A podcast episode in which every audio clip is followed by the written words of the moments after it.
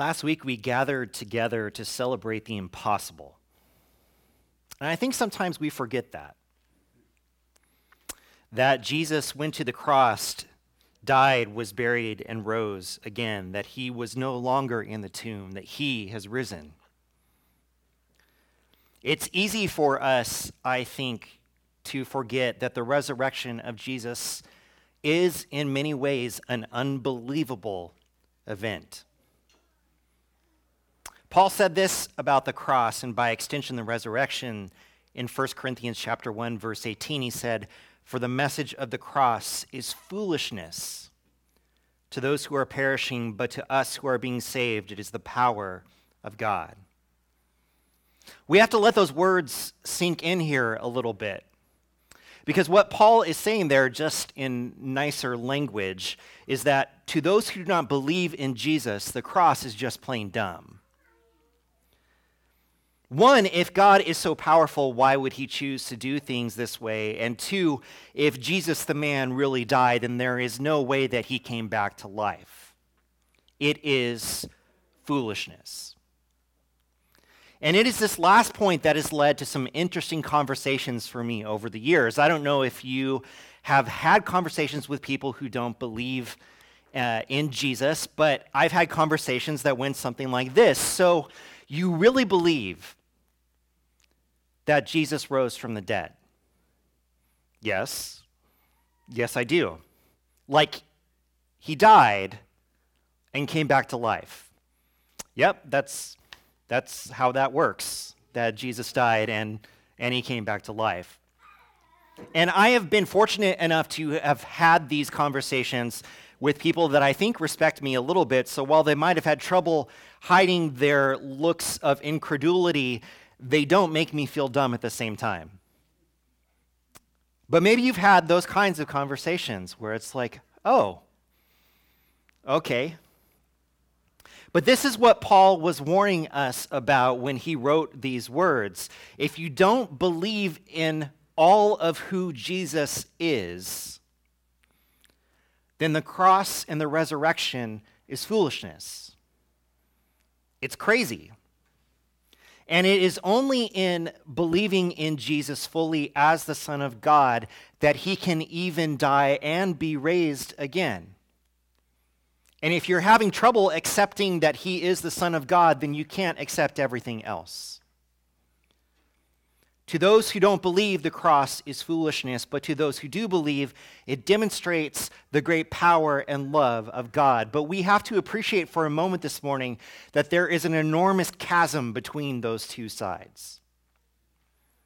That Jesus is the Son of God who died and rose again, and that Jesus was a man who died. We have seen how the followers of Jesus struggle to know who Jesus really was, and they thought they knew. But the cross and even the empty tomb threw them over the edge of what they believed was possible and what they thought they understood about who Jesus was. Because you see, the followers of Jesus saw the world in a certain way. And let's just acknowledge that the way they saw the world was realistic. They believed that Jesus was the Messiah, the deliverer and salvation of the people of God. But the thing is, is that their view of Jesus, this Jesus figure, was in part a, their own creation. They, they saw Jesus as they wanted to see him, Jesus as returning king, as restorer of the nation of Israel. And to be his follower was to follow him to glory. But then Jesus was crucified, and their image of who he was could no longer hold up to the world in which they lived. Because death is final. And if Jesus was dead, he could not be who they thought he was. And then the tomb was found empty. which for us reading the story today, we say, well, the tomb was empty because Jesus rose from the dead. But to them, all the empty tomb proved at the time was that his body was no longer there. Because Jesus was dead. And the story was over. And we can look back on the entire thing and say, well, they should have known that this was coming. I, after all, Jesus told his followers on more than one occasion that he was going to die and live again. And yet, they were all shocked when he died. And they were horrified at the method in which he died, con- confused by the empty tomb, and surprised to find that he was alive again. And we, it's easy for us, I think, to, to see this and to be amazed that they didn't understand all of these things. But when we do this, we are not giving the followers of Jesus enough credit.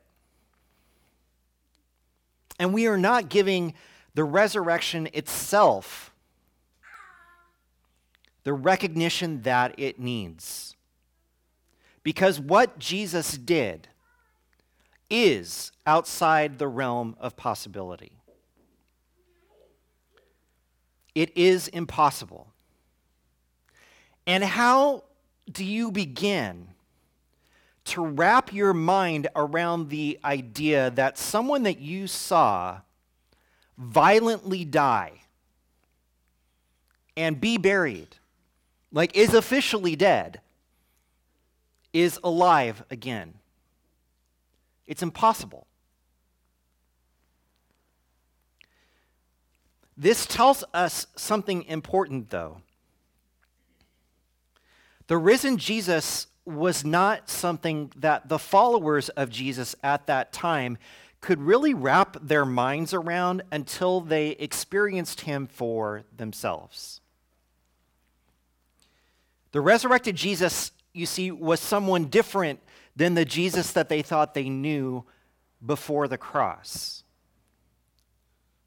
And the followers of Jesus couldn't vaguely understand what it meant for Jesus to be the risen Lord because he hadn't died. And beyond that, he hadn't defeated death. And the cross, as much as it provides perspective for us, did not provide them with perspective. And the empty tomb didn't help them much either. They had to experience the risen Jesus in order to begin to understand who he was. So, to this end, Jesus did something very important after his resurrection. He appeared to his followers. He engaged with them, interacted with them, and in so doing, he taught them about what it meant for him to be the risen Lord. This morning, we're going to look at uh, a story which is a curious story. It's one that I find just really interesting, and it, and it happens, uh, we can read about it in Luke 24, starting in verse 13. Now, that same day, two of them, Jesus' followers, were going to a village called Emmaus, about seven miles from Jerusalem. They were talking with each other about everything that had happened. As they talked and discussed these things with each other, Jesus himself came up and walked along with them. But they were kept from recognizing him. He asked them, what are you discussing together as you walk along? They stood still, their faces downcast. One of them, named Cleopas, asked him, Are you only a visitor to Jerusalem and do not know the things that have happened there in these days? What things? he asked. About Jesus of Nazareth, they replied. He was a prophet, powerful in word and deed before God and all the people. The chief priests and our rulers handed him over to be sentenced to death, and they crucified him. But we had hoped that he was the one who was going to redeem Israel. And what is more, It is the third day since all this took place. In addition, some of our women amazed us. They went to the tomb early this morning, but didn't find his body. They came and told us they had seen a vision of angels who said he was alive. Then some of our companions went to the tomb and found it just as the woman had said, but him they did not see. All right. This is a weird story, isn't it? it? It's a weird story, but it's an important story because this interaction illustrates the frame of mind of many of the followers of Jesus after his death. They were, much, they were very much lost and confused by everything that they had seen happen. Again, they didn't expect Jesus to die.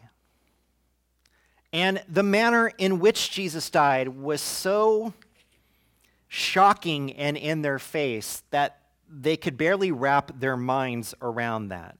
And his death undermined much of what they believed about him. And it pushed to the limit their understanding of what is possible.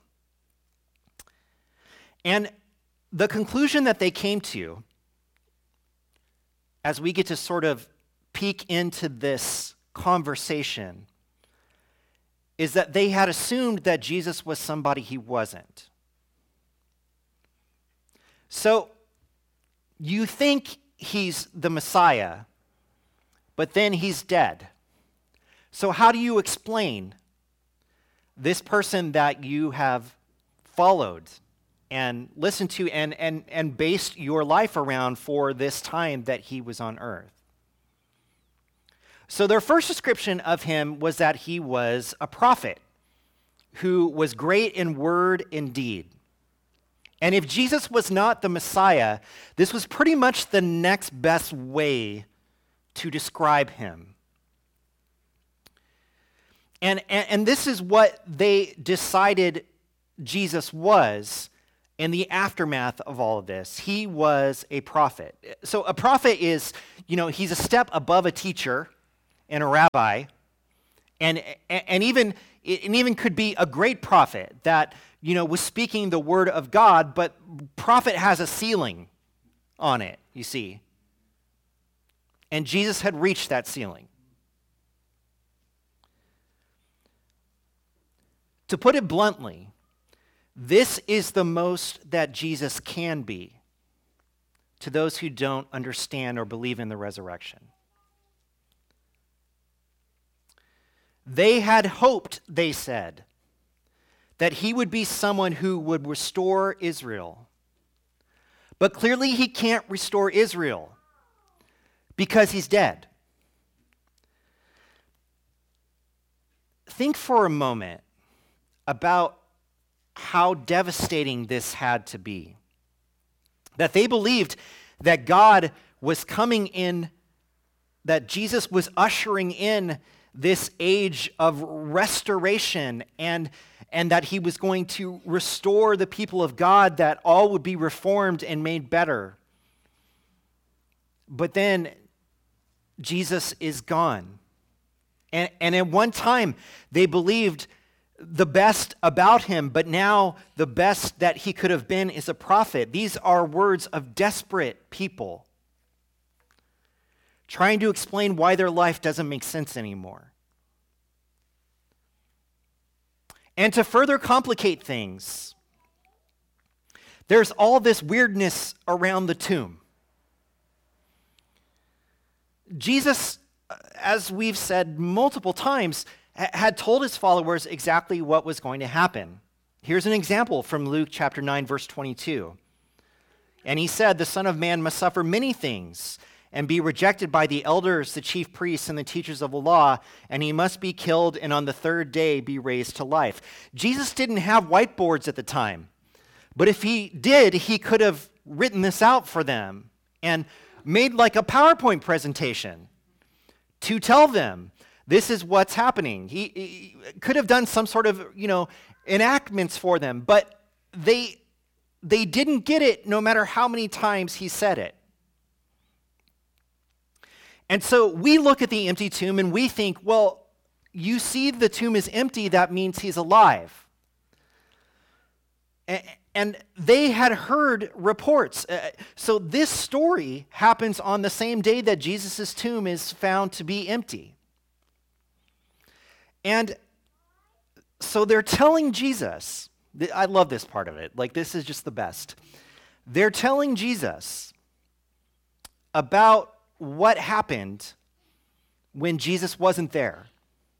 And they said, you know, uh, some, some women went to the tomb, and there's a little condescension and judgment in the way that they're talking about this.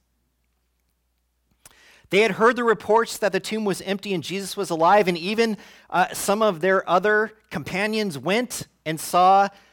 Notice what they said. Notice what they said. They, in addition, some of our women amazed us. They went to the tomb early this morning but didn't find his body. They came and told us they had seen a vision of angels who said he was alive. Then some of our companions went to the tomb and found it just as the women had said, but him they did, they did not see. What is the one thing that these followers of Jesus don't say?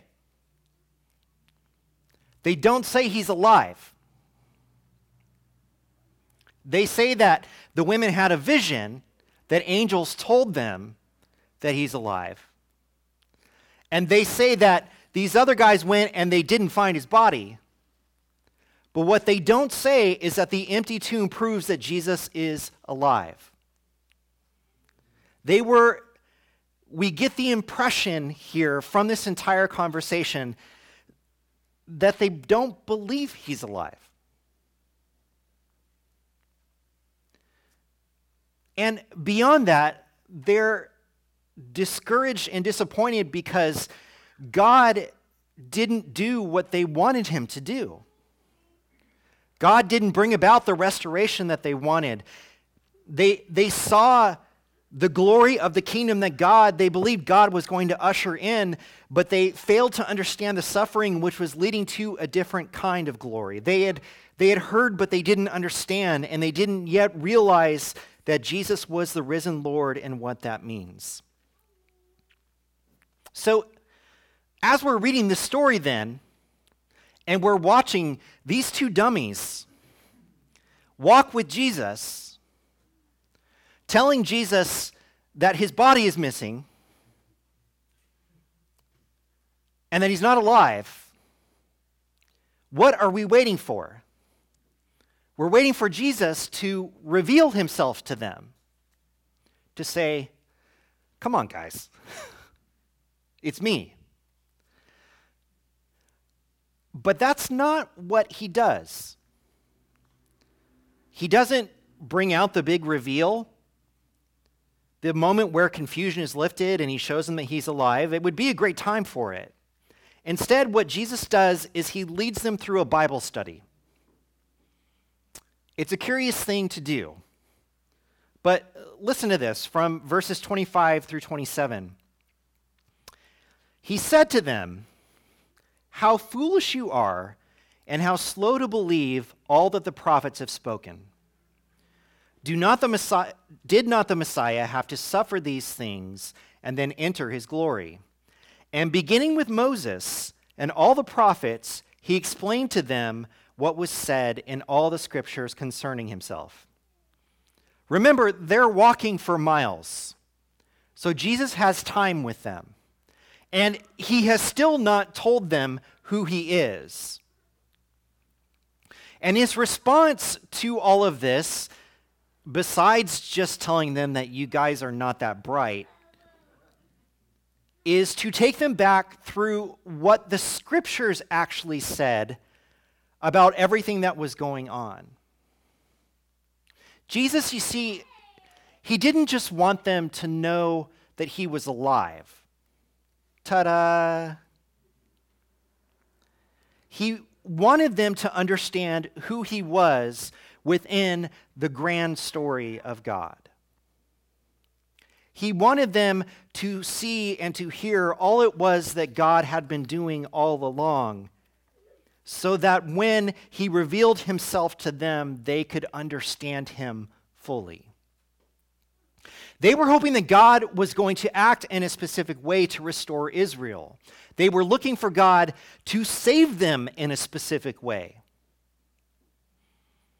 But what Jesus wanted them to understand was that, guys, you think God hasn't restored Israel. God is working to restore Israel, just not in the way you think he should.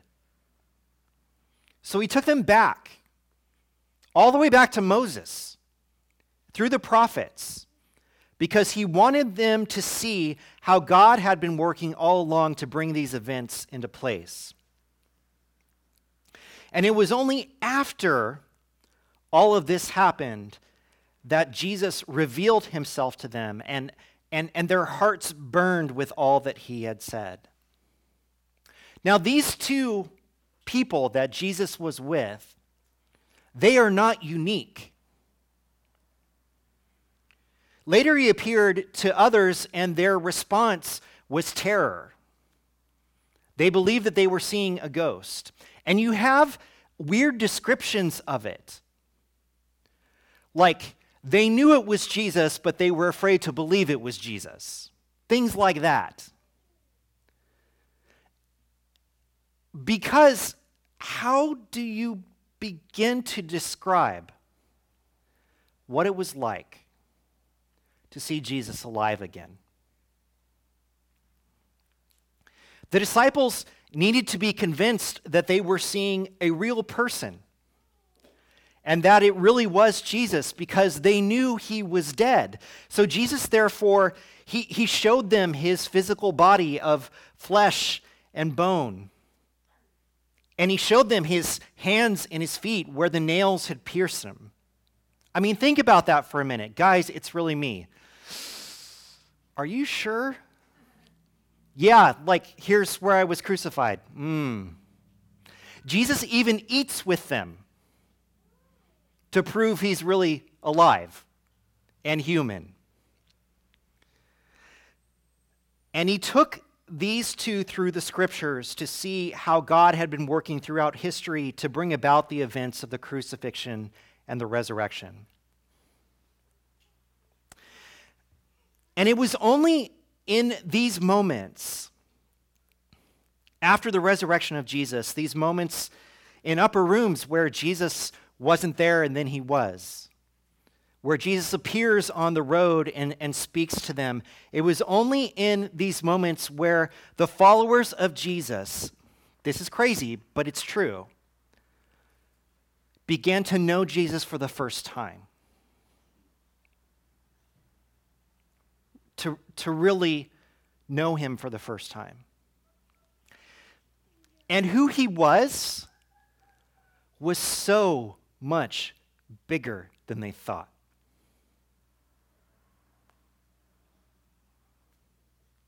He was so much bigger than they thought.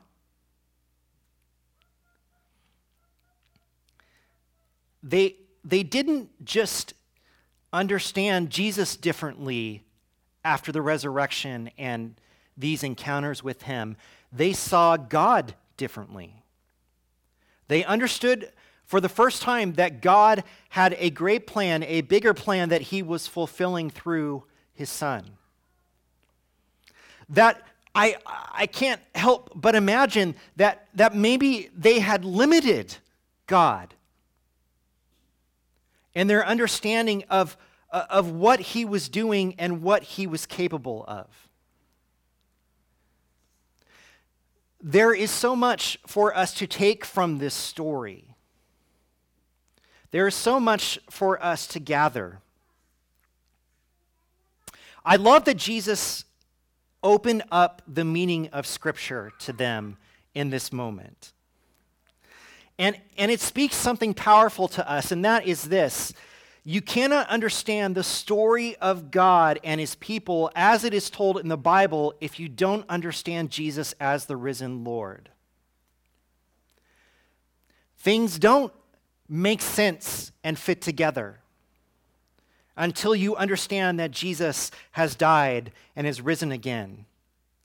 Jesus doesn't just make sense of the gospel story and how God is trying to restore the world. He makes sense of all that God has been doing throughout his relationship with man. And when you understand who Jesus is as the risen Lord, then God's story takes on a new life. I love the fact that Jesus journeyed with them and they didn't know it. There is an incredible idea here for us that these men were in the presence of the risen Lord and, and they didn't understand that the Son of God was there journeying with them, telling them about who he was and they didn't realize it. But Jesus continued to walk with them and encourage them. Even though they didn't know it was him, his goal, his purpose was not to make them feel dumb, but to help them understand who he was. And sometimes it takes all seven miles to get it. And then I love this amazing moment where they realize it was him. And sure, they didn't know it was Jesus at first, but Jesus revealed himself to them at the right time when they could fully appreciate who he was and beyond that, all that God was doing. He waited until they were ready to understand that he was alive. And this made a huge difference in their view of Jesus. He was not just a walking miracle, but he was the completion of God's work of redemption. Which makes me realize, you know, those conversations that I've had, though they've been valuable, where someone has said, Do you really believe that Jesus rose from the dead? And I say, Yes. They're stuck in that same place where these disciples were. The, the impossibility of all of it. The fact that someone can't come back to life from the dead. And they're never, they can't wrap their minds around the resurrection of Jesus if they don't understand and believe in who he is. And, and lastly, and this is a hard one, this story illustrates for us that God may be doing something better than what we think he should be doing. And we may need to open our eyes to the possibilities and the impossibilities that God may be working out around us. Sometimes it's not until you see the greatness of the risen Lord that you realize how small your dreams and goals for God actually are. And his disciples, they thought Jesus was going to restore Israel, that Jesus was going to make Israel great again, but he did something more than that. God didn't just redeem Israel, he redeemed the world. And if these followers of Jesus had had their way, he would have been a much smaller God, and there would have been much less redemption.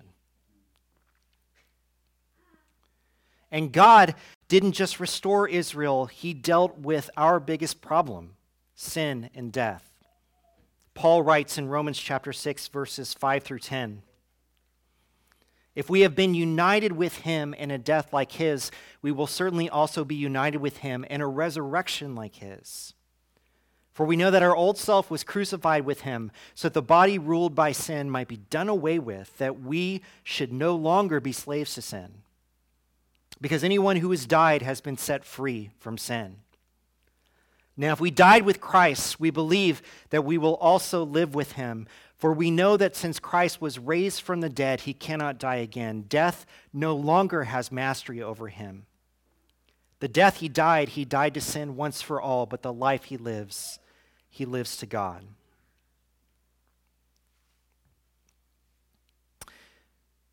This week, what I want us to live in is the wonder of the impossibility of the resurrection. It's something that doesn't make sense. It's something that shouldn't have happened. It's something that can't happen. And yet, it did. And yet, it did.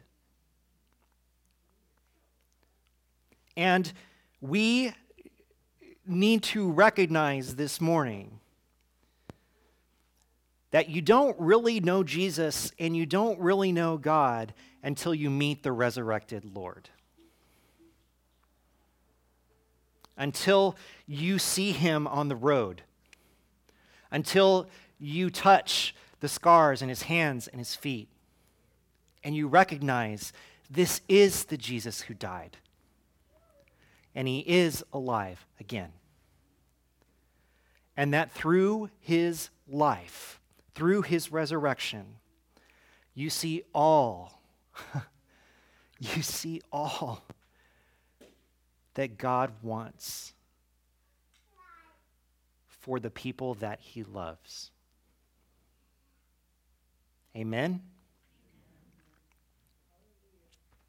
The two men immediately left and returned Jerusalem to tell the people that they had met Jesus, a different Jesus, a new Jesus, the risen Lord. And that was a story worth telling.